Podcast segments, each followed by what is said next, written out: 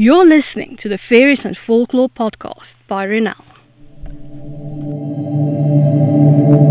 I'm dark fantasy author Ronel Janse van Vuuren. With nearly a decade of digging around in dusty folklore books, researching creatures of imagination that ignited my curiosity, I'm here to share the folklore in a nutshell and how I reimagined it for my writing in An Origin of the Fae.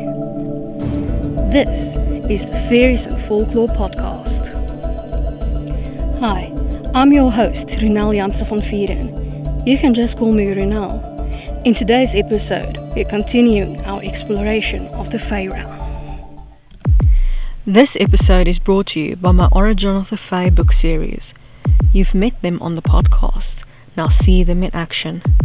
Go to ronelthemythmaker.com forward slash Origin of the Fae series for more.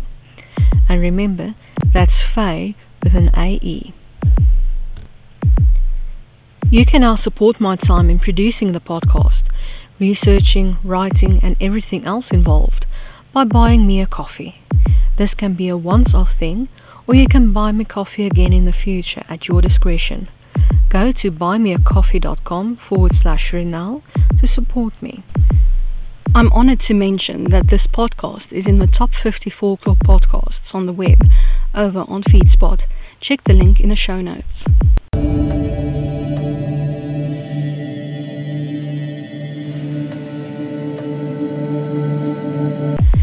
We're continuing our exploration of the workers of death.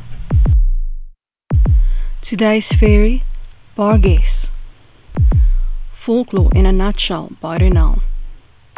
With as many variations in its name as in its looks, the Barguest is a black dog from British mythology. For some, it is only found in Yorkshire. For others, it also comes from Manchester, Northumberland, and Durham. Some even believe that it is wrapped in chains or drags chains behind it. Feels too much like Marley in some Dickensian nightmare, if you ask me. In some tales, local dogs will bark to announce the appearance of the Barguest.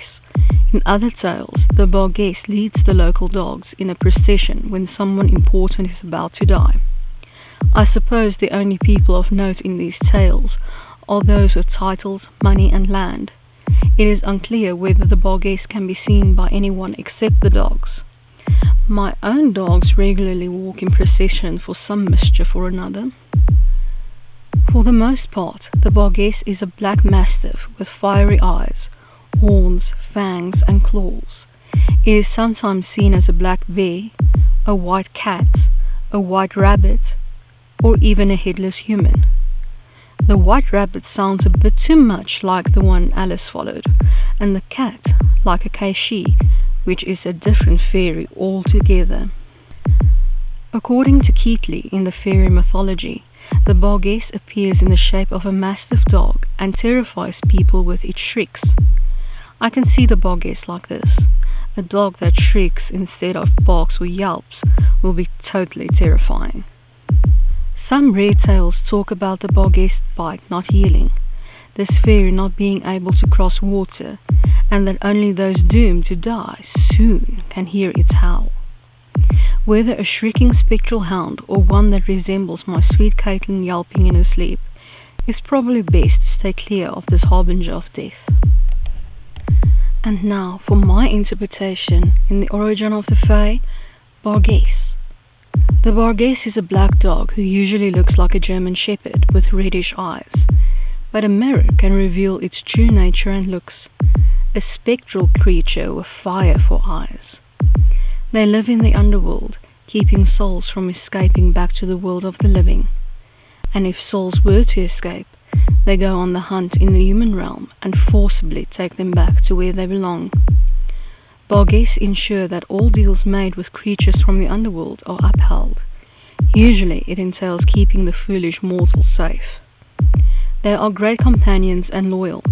They have a strong sense of duty. I hope that you've enjoyed this episode of the Fairies and Folklore podcast and that you've learned something new about fairy.